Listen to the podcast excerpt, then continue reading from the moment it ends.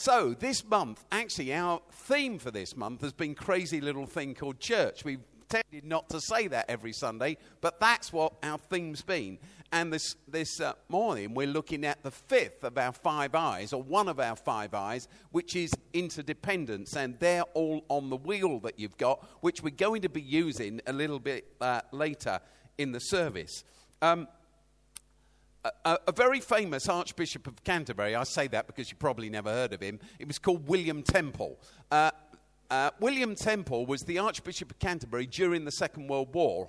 And William Temple said this He said, The church is the only club on earth that exists for the benefit of everyone who's not a member of it most clubs, all clubs, exist for the benefit of the members. Golf clubs exist for the benefit of the members. Gym clubs exist for the benefit of the members. Running clubs, knitting clubs, crochet clubs, on gardening clubs, on and on. And what they hope to do is attract new members to keep their club going, to keep things the way they are, to keep the subs coming in. But the church, says William Temple, doesn't exist for that at all. It exists for the benefit of everyone who's not part of it and perhaps never will be part of it. And what William Temple, I'm sure, was thinking about was what Jesus said that the church is called to be salt and light. And Kat read to us those fantastic words from Jesus where Peter, one of Jesus' followers, says, You're the Christ, you're the Son of the living God. And Jesus says, You're right. And on this rock, I'm going to build my church. The belief that what I have to bring is transformational to society. So here we are. We're in 2017. We pick up the newspaper every day, or go online, or switch on Radio 4, or whatever it might be. And as someone was saying to me in just this very place yesterday, and my own wife was talking to me about this uh, through this week, what, listening to Radio 4 in the morning is a thoroughly, thoroughly depressing experience. It just is. It's the most miserable way you can start any day. As John Humphrys and friends, uh, bang on six o'clock, begin to download this problem and that problem, and this is breaking down and that's breaking down, and the world doesn't work, and no one likes each other, and Donald Trump's going to blow us all to smithereens by the end of the week, etc., etc., etc. But what that all tells us, whatever your news source, is that the role of the church isn't some kind of anachronistic thing that belongs back in the 1500s. The role of the church is fun, of fundamental importance to society today. Tragically, looking at this label food bank, tragically, we live in a society in London, one of the wealthiest, probably the most cosmopolitan city on earth and there is a huge rise in the use of food banks. The rise in the use of our food bank from this time last year to this time this year is astronomical. Why is that? I was talking with somebody just um, the other day through the, uh, the coffee house who'd come in to see us, and uh, I caught myself saying to him, and our food bank's going really well. And at the moment those words, that, that phrase left my mouth, I felt ashamed. How can a food bank be going well? It's only going well if it doesn't exist. It's only going well if there's no need for it. It's only going well if everyone in this city is enfranchised. We talked about that the other week when we talked about harvest. Remember, for those of you, well, for those of you who weren't here, we said harvest isn't some private little ceremony where you can bounce up and down and give praise to God that He put food on your table. If you look at harvest in the context of the Old Testament, the Hebrew Bible in which it's written, it's a cry and a call for justice. You can harvest your crop but leave a band around the edge. You can harvest your crop but don't go over it a second time. You can harvest your crop but invite those who have nothing, especially the widows and the orphans, and especially the refugees those who find themselves without land onto your lands to enjoy your harvest. Anything else is a denial of what harvest is about, it's a denial of justice. So, the role of the church, if you just take food banks as a tiny example, is huge because it remains true today. It is the church that runs food banks. You'd never believe that, would you, by the way, listening to Radio 4 in the morning as I do to get depressed at 6 o'clock? You never believe that all food banks in this country are run by the church. As you get at, t- towards the tail end, another little, bro- uh, li- another little uh, item about how the church is in recession and you know disappearing off the face of the planet. You never link the big stories and the talks about food banks to the fact that it's a 100% church-driven, church-fueled, church-volunteered initiative. So we need to take a look at what church is as we move into the future. Now, I've made some videos. Well, actually, when I say I've made some videos, that's a lie. I've made one video. But over the next two years, I'm going to make 95 videos. So there's only 94 to go. And I made this video on our farm on Friday uh, with the help of Dan, uh, my son, and um, this Tuesday, as I say on the front of the news sheet, or it says on the front of the news sheet, this Tuesday is not only Halloween, this Tuesday, October the 31st, is the 500th anniversary exactly to the day of when Martin Luther, the person who acted as the catalyst for the beginning of the Reformation, nailed to the door of the Castle Church in Wittenberg his 95 theses, or 95 problems he had with the way the church was, or 95 questions he had uh, with, uh, t- uh, t- addressed to the authorities about the way the church should be. Uh, Martin Luther realized the kind of church they had wasn't the kind of church they needed. And so he realized that something ought to happen about it. And if you read Martin Luther's life history, which is probably a bridge too far, you'll discover that he was an agitator for change for a long time. And in the end, he got so fed up at the lack of justice. The poor were being robbed in, in, uh, in Germany uh, then, too. We're robbing the poor and leaving out the poor, as you know, in different ways now. But back then, the way that the church did it was to. Um, is to insist on indulgences. You know that word? You could, you could buy an indulgence, which was really a certificate. You know, you rocked up at the church, the priest kind of um, prayed for you after you'd given him some money, and at the end, he gave you a certificate which proved that either you or one of your relatives, depending on where you wanted to use this token, this certificate, was going to get some time off purgatory. The more you paid, the better it got. So the rich got off purgatory and the poor didn't. But the poor, it was a bit like the national lottery in instant cards now. The instant card is an awful thing, isn't it? Because it holds out that little bit of hope to a family that can't feed themselves. And the mum goes in and she sees that card and she thinks, if I invest this little bit of money, perhaps our circumstances can be changed. But all it actually means is at the end of the month, she can't afford a pair of shoes for her child. It's gone. So the lottery, instants, indulgences, certificates from the, from the, uh, the Catholic Church were all, it's all the same thing. The age old exploitation of the poor by the rich, by the privileged, and the enfranchised and the entitled by those who get left out. So, what Martin Luther did is he stood up and he nailed these 95 questions about the corruption of the church, not just to do with indulgences, but a ton of other things. Lots of questions to the door of the Wittenberg Cathedral. The reason he did that was because um, well, it was because the door of the Wittenberg Cathedral, it was, a, it was a university town. The door of the cathedral was the place you stuck notices if you were a university professor. You know, it was like a giant notice board. So he banged up these things on the notice board. We don't actually know that he did it. But what we do know is he posted his 95 thesis to his local bishop that same day, and that, in the end, acted as the catalyst to the Reformation. So it struck me that here we are. And we ought to post up 95 more questions in honor of what Martin Luther did.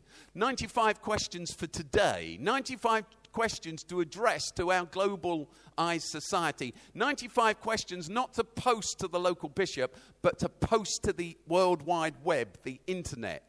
And so I um, decided that, you know, I, what do I know? Do you know? Do I know all of the answers?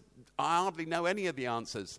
Do I know all of the questions? I certainly don't know all the questions, but we ought to post some questions and get some debate going. And so once a week on Tuesdays, I'm going to post to the Wild, uh, Wild West, to the. it, it's a bit like that as well, isn't it? Hey, everything, what goes around comes around. Um, I'm going to post to uh, the web these videos, and this actually, I'm going to play you now, is the first. I'd like you to do something if you think they're worth posting. Each is a statement. They're going to get uh, more and more um, particular. This is just a general introduction and some questions on the end for people to talk about as individuals or as small groups or as churches around the world. Loads of churches, you know, around the world get the videos uh, or the um, recordings of our, our sermons, which is rather terrifying. I was talking to um, some guys in Australia um, last week who their whole church is just listening to the uh, recordings of our, they sing some songs, then they listen to the recordings of our sermons, and then, then they um, debate them. I was talking to a church in LA recently that did exactly the same. So here is this video, which, if you like, I'd like you to post. But here it is. It saves me talking. Do you know the trouble with getting old as I am? You know, you stand up to talk for two minutes and it takes 10 minutes. So, this is a video and by showing you the video, it gets it across more succinctly. It lasts a little over five minutes. Welcome to Chalke Talk. This is the first of a series of short videos that's going to explore questions around our model of church and ask is it fit for the 21st century? And if not, what do we need to change?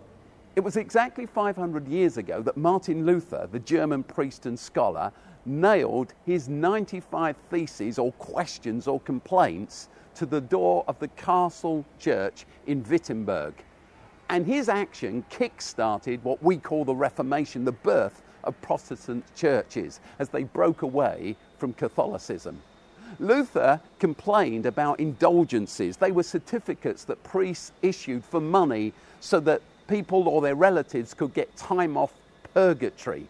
But he was actually complaining about much more. For him, the shape of the established church and its relationship with the state just didn't fit with the needs of the world in which he was called to live and serve.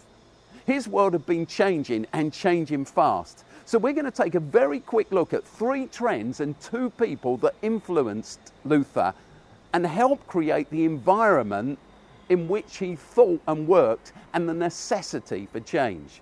The first is the Renaissance. That's the whole period of European development between the 14th and 17th century. It's kind of regarded as the cultural bridge between the old Middle Ages and modern history and modern thinking.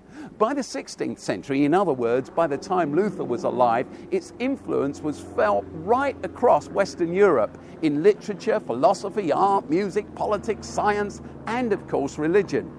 It was a subtle shift that took place about the way that intellectuals approached their whole way of thinking. It was a new quest for learning. And as part of it, many old ancient Greek texts, in fact, the New Testament itself, were brought back from the East, from Byzantium, Constantinople, to Western Europe. And for the first time in about a thousand years, Western scholars engaged in study with these original texts. All this helped pave the way for Luther and the Reformation. The second influence was the development of banking as it spread from northern Italy right across Western Europe uh, during the 15th and 16th centuries. That was because subsistence living was disappearing, and now you could be independently wealthy and therefore independent. The third influence was the invention of the printing press in around 1440. By 1500, printing presses were in operation across Western Europe. It was the social media of the day. Information was available to the many, if not to the masses, because it was still very expensive for the first time. Together, these three great influences shaped the environment into which Luther was thinking and working. They created a new sense of autonomy, a new sense of individualism, and therefore the soil for independent thinking, a new kind of world. There were also two people, contemporaries of Luther, that perhaps influenced his thinking more than anyone else. The first of these was Machiavelli, the Italian politician and philosopher and writer, who's often been called the father of modern political science in 1513, just five years before Luther nailed his thesis to the door of that church, Machiavelli wrote The Prince. So subversive was this book that it wasn't actually published widely until 1532, five years after he died. But a private version appears to have been around, and perhaps Luther got to read it whether or not he actually read it, we know that he was influenced by Machiavelli's thought, which was all about autonomy and independence. One man that we know that Luther actually knew and corresponded with was Erasmus, and he's the second thinker that influenced Luther. He was a Dutch Renaissance thinker, a Catholic priest, and a theologian, and he was highly critical of the church and its doctrines. Amongst many other books, he translated the New Testament from Greek and also a Latin version. And his thinking and other books raised loads of questions about the church's practice. It influenced Luther's thought. But while Erasmus was critical of the abuses, many of them within Catholicism, and he called for reform, he remained until his dying day a loyal member of that church, committed to reforming Catholicism and its clerical abuses from inside. Luther had huge admiration for him and for his superior learning, but he was annoyed by the fact that Erasmus, as Luther saw it, wouldn't stand up and be counted for change. So it was that Martin Luther came to nail his 95 theses or points of debate to the door of that church in Wittenberg, and it became the catalyst for what we call the Reformation. Of course, Luther got lots right and he got lots wrong, and John Calvin and many others debated his thinking over the years and centuries to come. But he was a huge influence on the whole church both the Reformation and the Counter Reformation within Catholicism. So, today, in the early years of the 21st century, it seems clear to me that once more the shape of the established church, the way we do things, no longer fits the needs of our world, the world in which we're called to live and serve. We live in a world that's globally connected we can get all sorts of worldviews instantly on our phone. While the preacher's preaching, we're checking on our smartphones to see whether she or he is right or wrong. We live in an age that's information rich. We live in an age that's suspicious of institutions. We don't trust them, we trust our friends. Hierarchy is disappearing, or we don't believe in it and we don't want it. We want to be more organic than that. When I was a kid, my vicar used to stand in his pulpit and tell us what was right and wrong and how to understand the Bible. We don't go to church for information, if we go at all anymore. We go for community because that's what we crave community, openness, transparency, honesty, places where we can debate and question and be honest about our doubts. So, what kind of church do we need for the 21st century? Is it time for a new reformation? What do you think? I'll see you next week.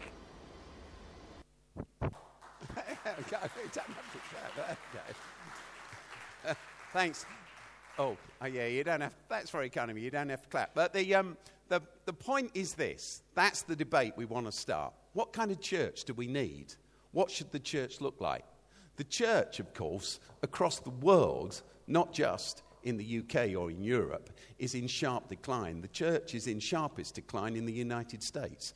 And that's not because of Donald Trump. Um, the church has been in sharp decline in the United States for the last decade, decade and a half. Church is empty and fast. We still think of mega churches, but the mega churches, you know, disguise the fact that an old style of Christianity isn't working. And I think that's what William Temple was talking about. We have to reevaluate what we're about and how we do things. Now, we're constantly attempting to do that here, aren't we? All of us, working together as a team. We are the church. What's really interesting is that Martin Luther's big thrust, as I hope you picked up, towards reforming the church was a thrust towards independence. Before the invention of the printing press, etc., Machiavelli talked about autonomy, everybody believed in this concept of subsistence to each other.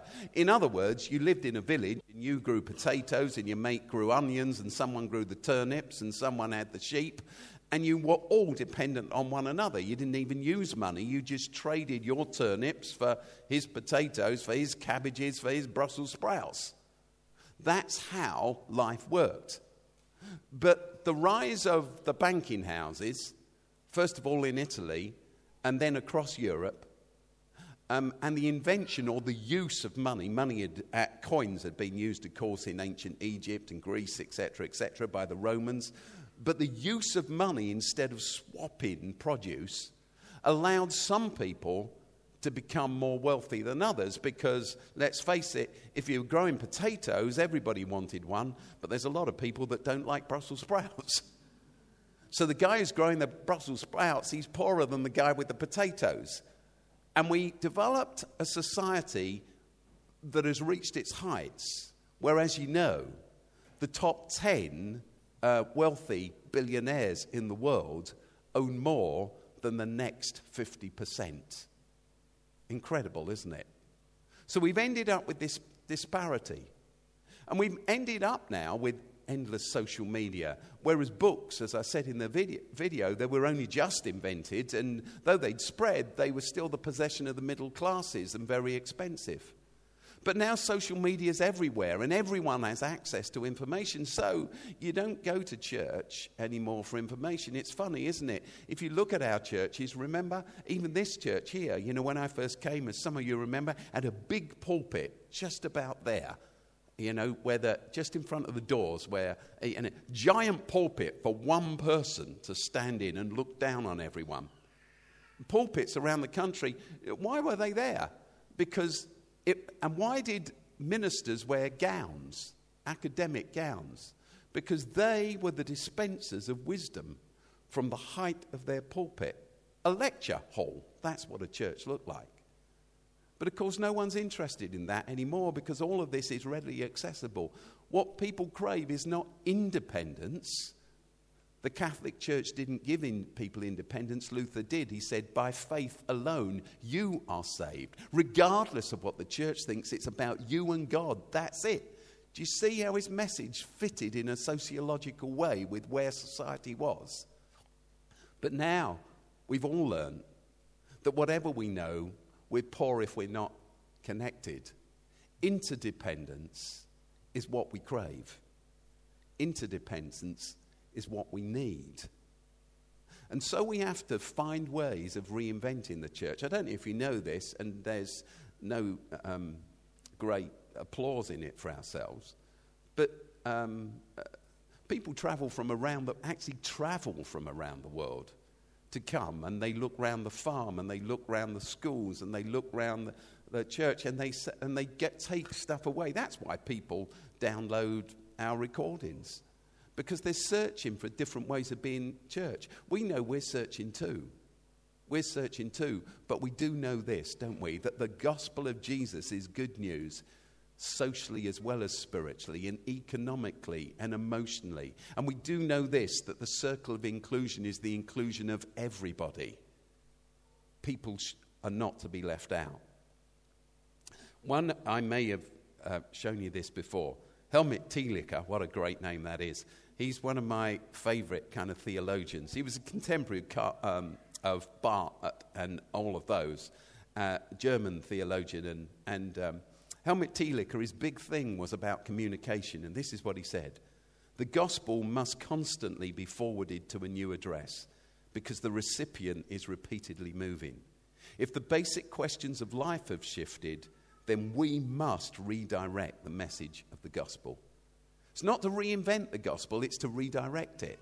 It's to understand it in more depth so it's so the depth of its content can be transmitted, communicated, shared with others. So that's what we're about in Waterloo. That's what interdependence is about. That is what over coffee finding out about how you can get involved uh, uh, um, in is all about. Christianity isn't a spectator sport. It's not a club for those who already belong. It's about how I can serve and give my life. But as we know, in serving, we find ourselves, which is one of those ironic truths, isn't it? People cling to their own independence, not realizing that only as they let go of it do they actually find the richness and depth of what it is to be human and be alive. So, volunteering uh, to get involved with the farm, so downloading the Glocal app, um, so um, getting involved in those things that Roddy talked about or Nathan talked about to do with the food bank, the fantastic work that Rebecca does now leading the food bank and driving it forward, and the debt advice centre. We need so many poor people to help with debt advice. You know if you know about managing money, then give an hour every two weeks of your time just an hour every two weeks of your time to lift someone from slavery and misery. The ways that you can help here, because, you know, if a parent comes along here, some of you are parents, if you're going to spend the whole morning just trying to keep hold of your toddler, what's the point in being here? We have to make this experience rich for everyone. And, and what we're doing isn't just nursing toddlers and children whilst we're in here. That that's going on there is as rich and deep and meaningful a part of church and learning and growing as anything else. And then there are all the gaps that we know in terms of what we are as a church. We're not sycophantic or triumphalistic. We simply know this that Jesus calls us to bring this message to everyone. And so this is what Jesus said. I put in yellow just to you know, make it that these are the three points of the passage, I think. Jesus asked his disciples, Who do people say the Son of Man is? Simon Peter, after others had responded, said, You are the Messiah, that means the liberator, the anointed one. You are the Son of the living God. And then Jesus replied, On this rock will I build my church. That's it. Jesus says nothing, actually, Jesus only ever mentioned the word church twice. He mentioned it here and two chapters later. Jesus says nothing about comfortable chairs, nothing about bands, nothing about liturgies, nothing about um, PowerPoint and projection, nothing about sound systems. He says nothing about any of the stuff that's grown up around what we do. That's not to dismiss it, but it's all con- contextual, isn't it? This is, has been our way of forwarding the gospel to a new address. We get comfortable seats instead of the hard pews that we used to have.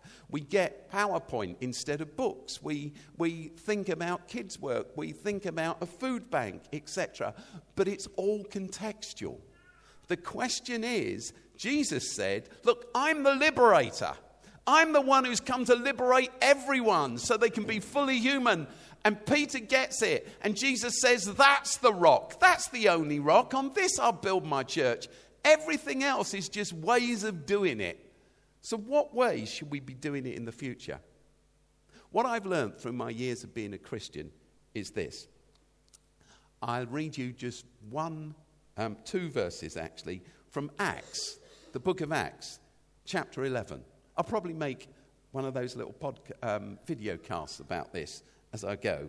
But Peter has just encountered an Italian centurion. You know, he's like not a Jew because he's Italian, and his name's Cornelius, and uh, he's not allowed to be a follower of Jesus, a Christian, a part of because Christianity is part of Judaism then. He just can't be one because he's an Italian and you have to be Jewish to get in. And uh, the, um, the gospel is good news for everyone, but only if you're a Jew. Do You know, it's good news for the whole world, but it done half help to be Jewish to start with. And And the Jews had a way, and the church, the early church, had a way of making a person a Jew. That's what the phrase God-fearer means. You had to go on this kind of industrial discipleship course that lasted for about five years. And in the end, if you plopped out the other end complete, you could be a Jew, a proselyte. That's what the word meant, proselyte. Someone who wasn't a Jew who'd become a Jew, and then you were in. Trouble was, Cornelius wasn't any of that stuff. And, and what happens is Peter lets him into the church and baptizes him. Wow! And that's all in chapter 9 and 10. And then Peter gets back to Jerusalem full of this. He's found someone who's not a Jew and he's realized they're filled with God's Spirit. And so he baptizes this person and all their family. There's an interesting thing, isn't it? All the family in one go. And he gets back to Jerusalem to tell the excited church in Jerusalem what he's doing. And this is what it says. Chapter 11, verse 1 the apostles and the believers throughout Judea heard that the Gentiles had also received the word of God. So when Peter got back to Jerusalem, the circumcised brothers criticized him and said, You went to the house of an uncircumcised man and you ate with him. The pioneer always gets carpeted back at base. The pioneer is always in trouble from the institution. The pioneer, instead of being impl- applauded, actually gets run into the ground, often excommunicated, thrown out. But Peter understands this, though, as we learn later from his arguments with Paul, he doesn't get it totally. He doesn't totally know what it means. He knows this that you find God's in the future, not the past. And that's what I want to leave you with. We all think, don't we, that being faithful is being traditional.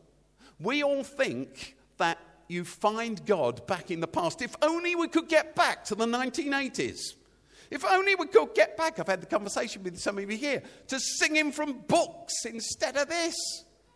If only we could get back to those wonderful golden days. If only we could get back to the way things were. But you see, it's deeper than that. We think that you find God through being faithful to the way we always used to do things. If we can be faithful to the way it was, that is being biblical. Being traditional is equated with being faithful and biblical. But here's the truth According to the New Testament, you never find God in the past, you find God in the future. God is always yanking us in tomorrow. He's not dragging us back to yesterday, He's yanking us into tomorrow. And He's asking us questions that we struggle to answer because He needs a church that's fit for tomorrow, not yesterday. 1960 isn't coming back again, nor 70 or whatever your great height was. 1990, the millennium's not coming again. 2000 2010 isn't coming back again, but 2020 and 30 and 40 are on their way. And as individuals and as a church, through our interdependence and reliance on one another's skills and insights, we need to get ready for that. And that's what Peter was doing, and that's why he got into trouble. But just as sure as the church has always, there's the funny thing, they carpeted Peter, but they were dependent on what he did. Otherwise, we wouldn't have been here today. The church is always dependent on the pioneer, though it carpets the pioneer. God isn't found in the past, He worked in the past. God will be greeted by us in the future, and our job is to journey there with Him. What does this mean for you? Well, it must mean something personally you, well, it has to, doesn't it? You, like me, we can choose to turn our back on that and saying, hey, well, I'm sticking where I am. We just become a relic of history. We can personally, individually make that choice. Or as a church, we can choose to say, you know, this is how we do our services, and this is when we meet, and these are the clubs we run, and this is the way we arrange things, and this is how our leadership runs, and this is what our band looks like, and this is the kind of music we sing. And you can look at other churches that stopped off at different points of history and kind of settled for this is as far as we go. And they all become an anachronism. We need to move on constantly. I need to move on. I need to move on. I need to be challenged deeply by Christ every day about the kind of bloke I am, the kind of leader I am, the kind of church we are. But so do you. So do you. This is who we are.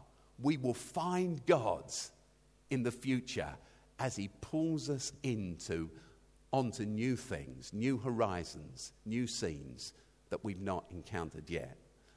That is what independence is about. This crazy little thing called church. And so, my question to you is this Are you up for it? Can we journey together? Will we take this wondrous adventure together into the future, interdependent with one another? Thank you.